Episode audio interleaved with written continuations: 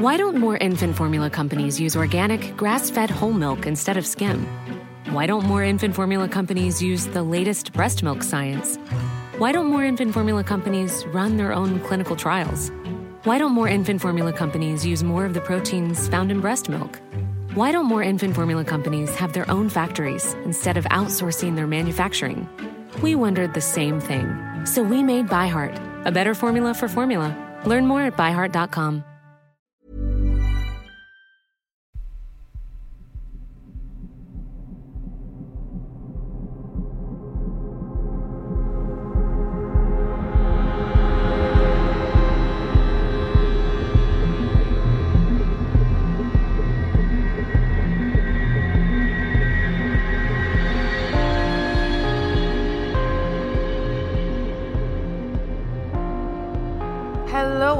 mini episode 323 of Real Life Ghost Stories. And I have three spooky stories for you today, and the last story comes from November the 13th, 2023. And story number one comes from Liv. Last night I had a medium party. A bit like a Tupperware party, but with spirits. With three friends, and since waking this morning, I feel like I wanted to share my little story. Just a trigger warning miscarriage will be mentioned. I've always erred on the more spiritual side of life. I'd like to think that those we have lost still walk with us or check in every now and again. And I've always had an interest in the clairvoyant and mediumship. Some months ago, my friend, who attends a local spiritualist church, said that this couple, Sue and Mark, had visited and were amazing. The lady, Sue, was a normal medium, if that's how you describe them, hearing and seeing spirits, but Mark does spiritual drawings. So, yesterday when they arrived, they set up at my kitchen table, and one by one we went and sat with them for about 45 minutes each, give or take. Now, I will say, as much as I'm interested in this area of spiritualism, whenever I've spoken to mediums or had a tarot read, I've always come away thinking, mm, that was just generic like the information I was told could be for anyone. So, whilst I wouldn't say I went into my little kitchen skeptically, I was definitely unsure and a bit nervous. When I sat down, Mark was already scribbling away, and Sue asked me to shuffle the soul cards to be used later. Initially, she described a man that I can only assume was my granddad Jack, who died when I was a teenager. She described a man in a World War II uniform who liked everything neat she said she saw a garden where even the flowers stood to attention. One of my memories of my granddad is being in his flower filled garden, but again, that's fairly generic. She then asked about my miscarriage. She told me there was a little girl with me aged around two or three years old, and she was happy and excited to be here. In December 2020, I found out I was pregnant after thinking I was infertile for many years. This baby was my little miracle, the surprise I never thought would come, and I had never been happier. Our nickname for it was Blueberry. In January, I started spotting and knew in my heart it was over. I went for a scan to be told that my 10 plus 6 week old baby only measured at 8 weeks and there was no heartbeat or blood flow. I was heartbroken. I felt stupid for talking every day to this little joy who just wasn't there anymore and I had effectively become a tomb for my baby. The devastation I was left with has never gone. Even so long down the road, it still feels like last week. I can't describe the feeling of relief I felt when Sue told me my little blueberry was with me. Something just went, and I just felt at peace. She went on to say that this little girl was showing her another baby girl and how excited she was to become a big sister. My partner and I are currently going through fertility treatments, which have been pretty unsuccessful. But who knows, maybe there's something on the way. She went on to talk about other things, my life and work. She asked if I was considering a career in nursing. I told her that I'm already a nurse and my reading was predominantly based around my healing soul. She said they put wings on me and said that I'm an earth angel. She said a few other things that I could match up to my life and told me my granddad, who was a bit of a drinker, had taken his flask out and said cheers to you and that he was very proud of me. All whilst this reading was taking place, Mark was sat in the corner, scribbling away, and at the end of the reading he gave me his drawing. I've always been told by mediums that I have an elderly woman with me. Has your mum or grandma passed? They'd ask. Nope, still in the land of the living. I've never really been able to place who this woman would be. My great grandmothers died when I was very young. I would visit them but didn't have much memory of them, so it couldn't possibly be them. And why would they be with me? However, when I looked at this drawing, there was my grandma Heimer. I'm getting that she's on your dad's side or there's a male connection, he said. She was Grandad Jack's, my mum's dad. She was his mother. When I left my kitchen, I sent a photo of the drawing to both my mum and my aunt, who both said, That's Grandma Heimer, without any prompting. I've attached a photo of her and the drawing because I think it's just bloody uncanny. I'd never had any experience of spiritual drawing, but I have to say I'm pretty shocked and amazed. I'll wrap up my story now. While some of the information was a bit broad, it's nice to know that my family are with me and my little blueberry is buzzing around. I think you have to take what you want out of these things. There's no point if you're not open. However, I am definitely less open to the answer of, oh yes, to my oh so stupid, is anything in my home question. I am not ashamed to say that as a 33 year old woman, I slept with my light on. So Liv has very kindly given me permission to post the pictures of her grandma Heimer on social media. So I'll post a side by side of the picture that was drawn by the medium and the picture that she sent me of grandma Heimer herself. And I have to say it's pretty uncanny. Like you can't help but be impressed by the similarities for sure. I do kind of like the sound of a medium party, you know. And regardless of what, you know, people's beliefs are about mediums, etc., I know that I've said before, I find that some mediums are potentially not tapping into anything psychic, but rather making broad statements and making a lot of money out of it. But in this instance, I mean, there's a lot of specific stuff that that went on here, a lot of specific stuff that was said, and also Liv like you said, you gained something from it. You know, that miscarriage was obviously incredibly traumatic for you. And it's obviously brought great comfort to be able to know that this little girl is there looking out for you, that your granddads are there looking out for you, that your great grandmother is there looking out for you. And then to also have it physically drawn for you as well, I mean, that's pretty impressive. But I would absolutely be sleeping with the light on as well. If somebody told me, oh, yes, there is something, something terrifying in your house, yeah, I'd be sleeping with the light on too. And I say that as if I don't sleep with the light on every single night because I am a 34 year old, very proud owner of a nightlight. And story number two comes from Noelle. I hadn't felt the need to share my story until recently I heard one of the hosts on a completely unrelated podcast exclaim, If ghosts were real, why don't you hear stories from places like hospitals? You'd think that those places were lousy with ghosts. And I instantly was indignant and shouting at my phone because hospitals are definitely one of the more spooky, haunted places I can think of. And this man has obviously never had someone in his life who has worked at a hospital that shared their story. I'm pretty sure that anyone who has worked at a hospital for any length of time has their own experience of something strange or spooky, if not outright paranormal. In the early 2000s, I worked as a nursing assistant in a rehabilitation hospital. Almost all of the patients on the ward that I worked on were elderly or on hospice and needed more supportive care than their living situation could provide. The ward had four main halls, each with a daily rotating team of nurses and CNAs attending to patients. We'd have our hall assigned on ward duty shift handoffs.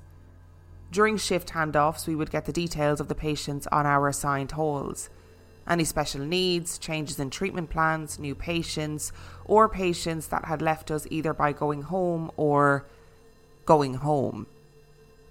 My very favourite patient, far and away, was Bea. Bea was a firecracker of an older lady. She had box dyed, vibrant red hair, always in a bouffant beehive, she dressed daily in neat tracksuits and embroidered sweatpants paired with those baby animal graphic tees, wore jewellery daily, and always had her nails freshly painted and lipstick applied. All things that were unique and set her apart from the vast majority of patients. During transport in a wheelchair, she would beep beep and bop people in the back of the knee with her walking cane if they didn't get out of our way as quick as she would like. In short, Bea was one of a kind. And absolutely unforgettable, both in personality and appearance, in a sea of grey and sickly elderly folks who rarely wore more than hospital gowns and slippers and pyjama bottoms. We weren't supposed to, but I did angle my way onto getting assigned Bea's hallway as often as possible because I genuinely enjoyed her company. After a couple of years working at the hospital, I'd gone on a nearly two week vacation and told Bea that I would be back soon and tell her about all my escapades. We often gossiped about the shenanigans I got up to as a young woman in my early 20s with little to no responsibilities. I had a wonderful vacation and came back refreshed and ready for work. My first handoff back from vacation, I had decided that I would do whatever I could to get assigned to Bea's Hall. At the conclusion of handoff, with no mention of Bea, I asked if she was still on Hall C, and if so, I would really like to be assigned Hall C that day. My supervisor apologised and said she had forgot that I had been gone for so long, and let me know that sadly Bea had passed away a full week before. I was genuinely sad but working in a hospital setting with the elderly, it is not altogether unexpected. I pulled myself together and threw myself into the morning tasks. Later that day, I had been unable to take a single break until lunchtime and was absolutely bursting. As I hurried to the break room to use the restroom and snag some food, I saw Bea, sitting in her wheelchair and waiting in the doorway of the patient dining hall, awaiting for transport back to her room. She looked directly at me with a look of recognition, smiled, winked, and waved her arm in a special Bea way.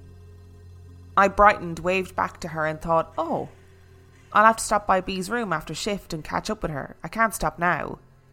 And I was simultaneously happy to see Bea and absolutely enraged that my supervisor would have gotten patients mixed up and thought Bea had passed when she had not, or even worse, maliciously tell me my favourite patient had passed as a cruel joke. Either way, I was pretty heated. And when I ran into my supervisor not three minutes later, I gave her a piece of my mind. How upset I was that she would tell me that Bea had died, and that was careless and cruel. My supervisor finally stopped me mid rant and asked what on earth I was talking about, because Bea had most definitely passed away. She attended to Bea's body herself and had made the calls to her family.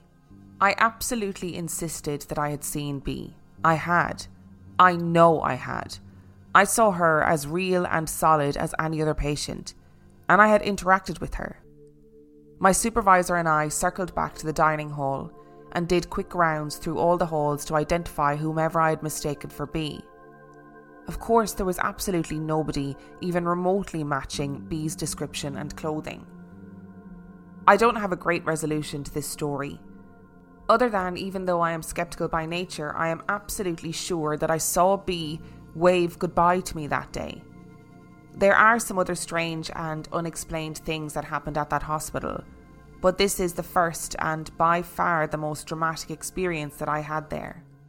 I do think it's very human to have favourites, and I also think that it's a little bit impossible not to have favorites sometimes when you're working in a situation like that with lots of people. And I think it's so compelling that when you saw Bea, when you came back after hearing the news that she had passed away, you saw her in her wheelchair waving to you, that you immediately thought, oh my God, she's not passed away. She hasn't died. This person has either gotten it wrong somehow and told me really upsetting news, or they've played some sort of weird prank so, of course, I can understand your absolute anger and rage at this person, but also, like, Bea wasn't misty. You know, she wasn't sort of see through or ethereal. It was just, she was just there. She was just there as a fully, full bodied human person.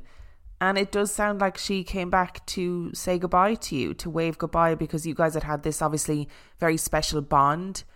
And unfortunately, you had gone on holidays at that point in time when she passed away. Maybe she was like, I need to say goodbye to Noelle before I go to wherever it is I'm going. Which obviously for that period of time for you must have been like shocking and traumatizing because you are told she's dead, then you think she's alive, you get angry with your supervisor, you're informed that no, actually she is dead, and then you have to try and make sense of what it is that you actually saw and all the different possibilities But I do think there's also a certain beauty and a comfort in it too. One size fits all seems like a good idea for clothes until you try them on. Same goes for healthcare. That's why United Healthcare offers flexible, budget friendly coverage for medical, vision, dental, and more. Learn more at uh1.com. Hey there, it's Michelle Norris. I'm host of a podcast called Your Mama's Kitchen. When I travel, I'm usually looking for a way to find a taste of home when I'm not at home. And one of the things I love to do when I am at home is entertain. And Airbnb allows me to do that. When I was in California recently, I rented a house that had a great kitchen. And when we were sitting around the table, we we're all thinking, we're in someone else's house. Someone could be in all of our homes as well. If you have a home, but you're not always at home, you have an Airbnb. Your home might be worth more than you think. Find out how much at airbnb.com/slash host.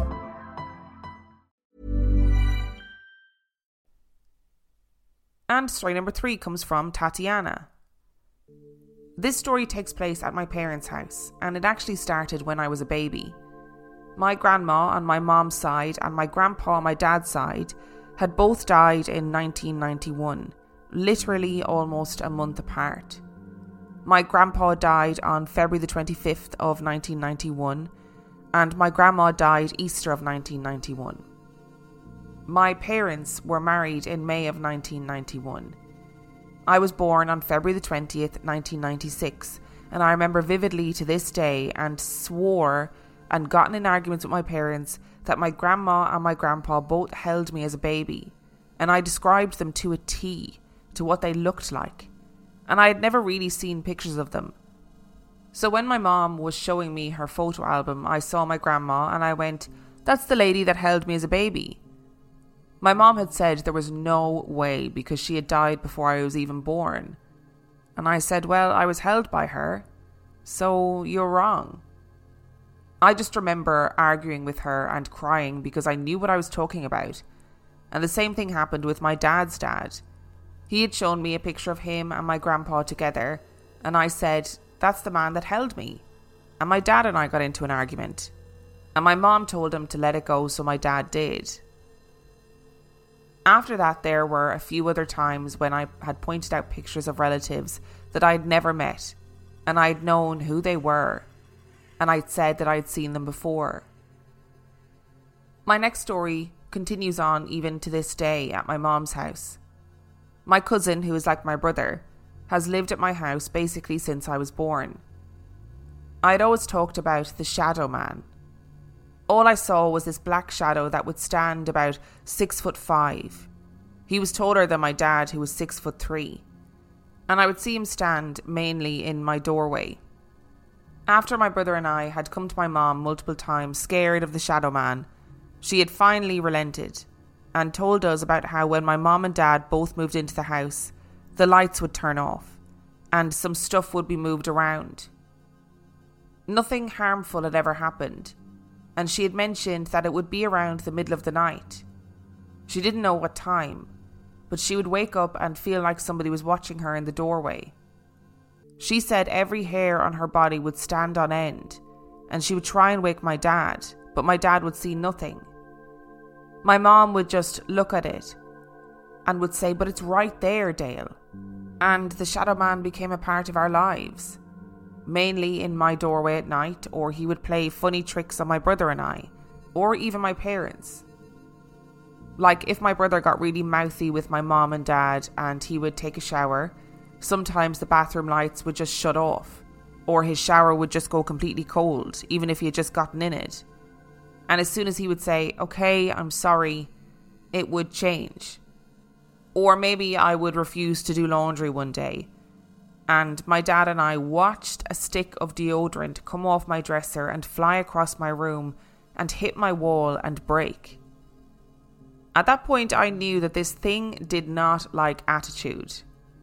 He had always been there and had always stood in my doorway ever since I'd noticed him, which was since I was about three or four years old like I said, he never actually did anything to actually harm us. He was just there. It was kind of creepy. I got brave one night and thought I would shut my door, and I told the shadow to leave me alone. I was tired of it standing in my doorway. Did I learn my lesson that night? When he was standing over my bed looking at me, and I could see that there were no eyes, it was just a black shadow of smoke. It scared me so bad that to this day I struggle with sleeping with the door closed, with my husband, and boy does he get mad, especially when the air conditioner is on in our room. There is another story that you guys had talked about, which was the Banshee. I, like you, do not believe in it. I think, as you guys had talked about, it got thrown into a folklore of a scary story, or a thought of what somebody will go through when they're mourning. I have Irish on both of my parents' side, along with Scottish, and my grandma firmly, and I mean firmly, believed in the Banshee.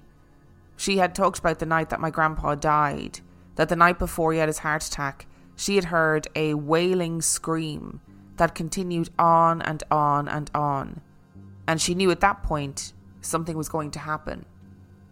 Well, that next day, after hearing what she calls the banshee, she had called my dad and told him about it. And he talked about how there are foxes where my grandma lived, and that one of them or multiple of them could have been screaming. It was that time of year, and you would hear them a lot and she said, No, no, it was a banshee and something is going to happen. As my dad is telling my mom this story that his mom had just called about, a crow hit the window in the living room and died. My dad went out to see what it was, and it was a crow and it was no longer alive. On my mom's side of the family, they have always believed that if a bird hits your window, someone is going to die within the next day or two. The next morning, my grandma called my dad and told him that his dad had died of a heart attack. So, on my grandma's side and on my mom's side, something similar or in the same frame of reference of a banshee is believed. My dad's side believes in the banshee, and my mom's side believes in a bird hitting the window. I think it's just coincidence. I'm a very strong believer in God, and I feel that when it's your time to go, it is your time to go, and you have no choice. But on the day that my dad died, I had experienced a whole new, different type of outlook. Not a banshee wailing within the night or a crow hitting the window. I experienced watching my dad's soul literally leaving his body. My dad had pulmonary fibrosis, and there was nothing they could do. In 2020, we also think that he was one of the first few cases of COVID, but they were not testing at that time. When my dad was taking his final breath, I saw an orb fly out of his mouth and watched it swirl around the room and swirl around my mom like it was hugging her goodbye. And then I watched it do it to my brother and I. I remember running out of the room after seeing it disappear and going into my dad's room thinking that he was still there. I've always been a firm believer that there are things in this world that you cannot explain and those things that I've talked to you about today are things that I can't explain. I do have one more story, and it's a quick one. When I came out as Christian, my brother the next day tried to one up me and became a Wiccan who believes in witchcraft and dark magic and all that. My dad did not care, neither did my mom, and the only rule was that neither of us were to fight about our religions. And my brother, with his witchcraft, was not allowed to bring a Ouija board into the house ever. My parents believed in God, and they had always been told that these things were portals to hell. Well, my brother decided that he didn't care what my parents said, and he was going to do it no matter what, because he was older than me by three years. Him and his friend one night brought a Ouija board into the house. My brother and his friend welcomed something into our house. Something that I can only describe as a demon. It was not like the Shadow Man, where you could distinctly see his body and he had no eyes. He never did any harm to us, like I said. He played tricks on us or basically got on us about our attitudes. This thing did not care. It would destroy things in our house, it would throw things, and you could distinctly feel the evil when you would walk in through the door. It never came in my room, but it went into my brother's room. And I'd like to believe at the time when I had just become a fresh new Christian I had an iPod and I was listening to some of the music that I had just started liking that was Christian music or worship music, as people would call it. And that thing never stepped foot in my room. It was never in my doorway, nothing. At this time, I did not realise the power of prayer or that you could cast things out. I was 13. I was learning. And whether you're religious or not, and you believe me, that's up to you, no judgment here. I just know that it never stepped foot in my room. When I was out of my room, it was free game. There were incidents that happened where I was clawed so bad on my back that it was bleeding, and my mom actually took me to the emergency room. And the doctor was baffled, had no clue. My brother was more tormented than I ever knew. He told me just recently in the past couple of years about some of the stuff he went through. When my dad had an experience with the thing, as we like to call it, that was no longer our friendly shadow, he flipped his lid. He went straight into my brother's room, and I just remember him saying, Where's the Ouija board? My brother produced it out from under his bed, and my dad said, You need to close it up. Whatever you need to say goodbye, you need to close it up. My brother apparently started talking to our evil demon in the house, and he finally said goodbye on the board. My dad took that board with a pair of tongs and would not touch it with his bare hands. He took it out back to our burn pile and set it on fire. And my dad had told me the whole time that that thing was burning, you could hear it screaming. I don't remember hearing it, I just remember hearing a bit of the argument and going back to sleep. At this point, my dad had called his brother in law, who was a pastor, and had him come over and bless our house, and had a long conversation with my brother about playing with things of the evil, as he called it. After that day, my brother gave up witchcraft because what he had gone through. I don't know if he would be okay with me sharing what he went through, and if he is, I will gladly email you. But those are some of the things that went on in the early years of my life. I'm now 27 and I am married, and I have two godsons that are 17 and 16. And we have had some weird things happen at our apartment, but nothing like I'd ever experienced at my house as a child. With my dad now gone, my mom still thinks about how she sees a shadow every now and then, and even me and my brother have seen it every now and again when we have gone over. We've seen it in the corner. My mom also likes to believe that my dad is there because my dad's urn likes to randomly move it will move from different bedrooms, and it's a heavy urn, so the likelihood of one of the dogs or the cats moving it is a little weird. My mom lives alone, so we have no clue as she's hardly ever home, being an STNA. Mom either sums it up as the shadow man is trying to give her comfort, or my dad is trying to give her some sense of peace, letting her know that he is always with her. Tatiana, I hate to be the one to break it to you, but you were a freaky kid. You were that kid who was like, dead relatives are coming to me and holding me and, you know, being around and looking after me. And your mom and dad were probably like, oh, God, she's talking about our dead relatives again. Also, your Shadow Man sounds really interesting. I know that I, I slag off the Shadow Man a lot for standing and watching people sleep. You know what I mean? Like get get get get better things to do. But it does sound like your Shadow Man. I don't know. Maybe Maybe it was a past relative or whatever, especially in relation to the fact that it used to kick off when you, when you and your brother had attitude with your parents. You know, it was like absolutely not. If you're going to have an attitude, I'm going to kick off. And to me, that feels much more intentional than a normal shadow man. You know, like I said, shadow man has a tendency to just stand around and freak people out, but this feels like somebody being like, absolutely not, no way. And in regards to the banshee, look, I, you know, there's there's lots of things I don't believe in, but the banshee is one of the things that I do believe in, which I know always makes people go, "Sorry, you're not really a believer, but you believe in the banshee." Uh, yeah, I I do. And I'm somebody who has heard foxes crying, and it's a very distinctive sound. It's a scary sound when you don't know what it is, but it is a very distinctive sound. And I think it's very interesting that your grandmother heard the banshee cry, rang your dad, and said, Somebody's going to die. I heard the banshee. And then, as per your mother's family folklore, a crow flew into the window and died. There's a lot of links between the banshee and birds as well. And obviously, I'm really sorry that you lost your dad. That must have been really, really difficult to deal with, and probably still is really difficult to deal with. And it must have been such a shock to see this orb leaving your dad's body. But I do wonder if you're maybe more sensitive to these things, considering that you're you were the one in the family that sort of saw relatives that had passed on, etc., when you were a child. So maybe that was why you were the one that witnessed your dad's soul, as you called it, leaving his body.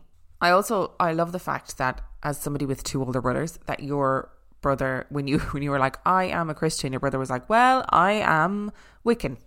And do you think he did it just to sort of to be like the different older brother, you know, because you had embraced Christianity? I wonder if he was like, Well, if she's embracing Christianity, I'm gonna do sort of what is perceived to be the opposite. And obviously, in this instance, bringing a Ouija board into the house did not work out very well at all. And good on your dad for taking that Ouija board and just setting it on fire because that felt like the only logical thing to do. Thank you so much for listening to today's episode. Thank you to Liv, Noelle, and Tatiana for sending in your stories. Remember, the last story came from November the 13th, 2023. And if you would like to send in your story, you can do so by emailing it to reallifeghoststoriespodcast at gmail.com. You can also check out the website reallifeghoststoriespodcast.com. And if you are desperate for some extra content, you can subscribe to the Patreon. That is patreon.com forward slash real life ghost stories, where for $5 a month or $2 a month, you get access to heaps of extra content, as well as every single main and mini episode completely ad free. And on that note, I shall see you next time. Why don't more infant formula companies use organic, grass fed whole milk instead of skim? Why don't more infant formula companies use the latest breast milk science? Why don't more infant formula companies run their own clinical trials? Why don't more infant formula companies use more of the proteins found in breast milk? Why don't more infant formula companies have their own factories instead of outsourcing their manufacturing? We wondered the same thing. So we made ByHeart, a better formula for formula. Learn more at byheart.com.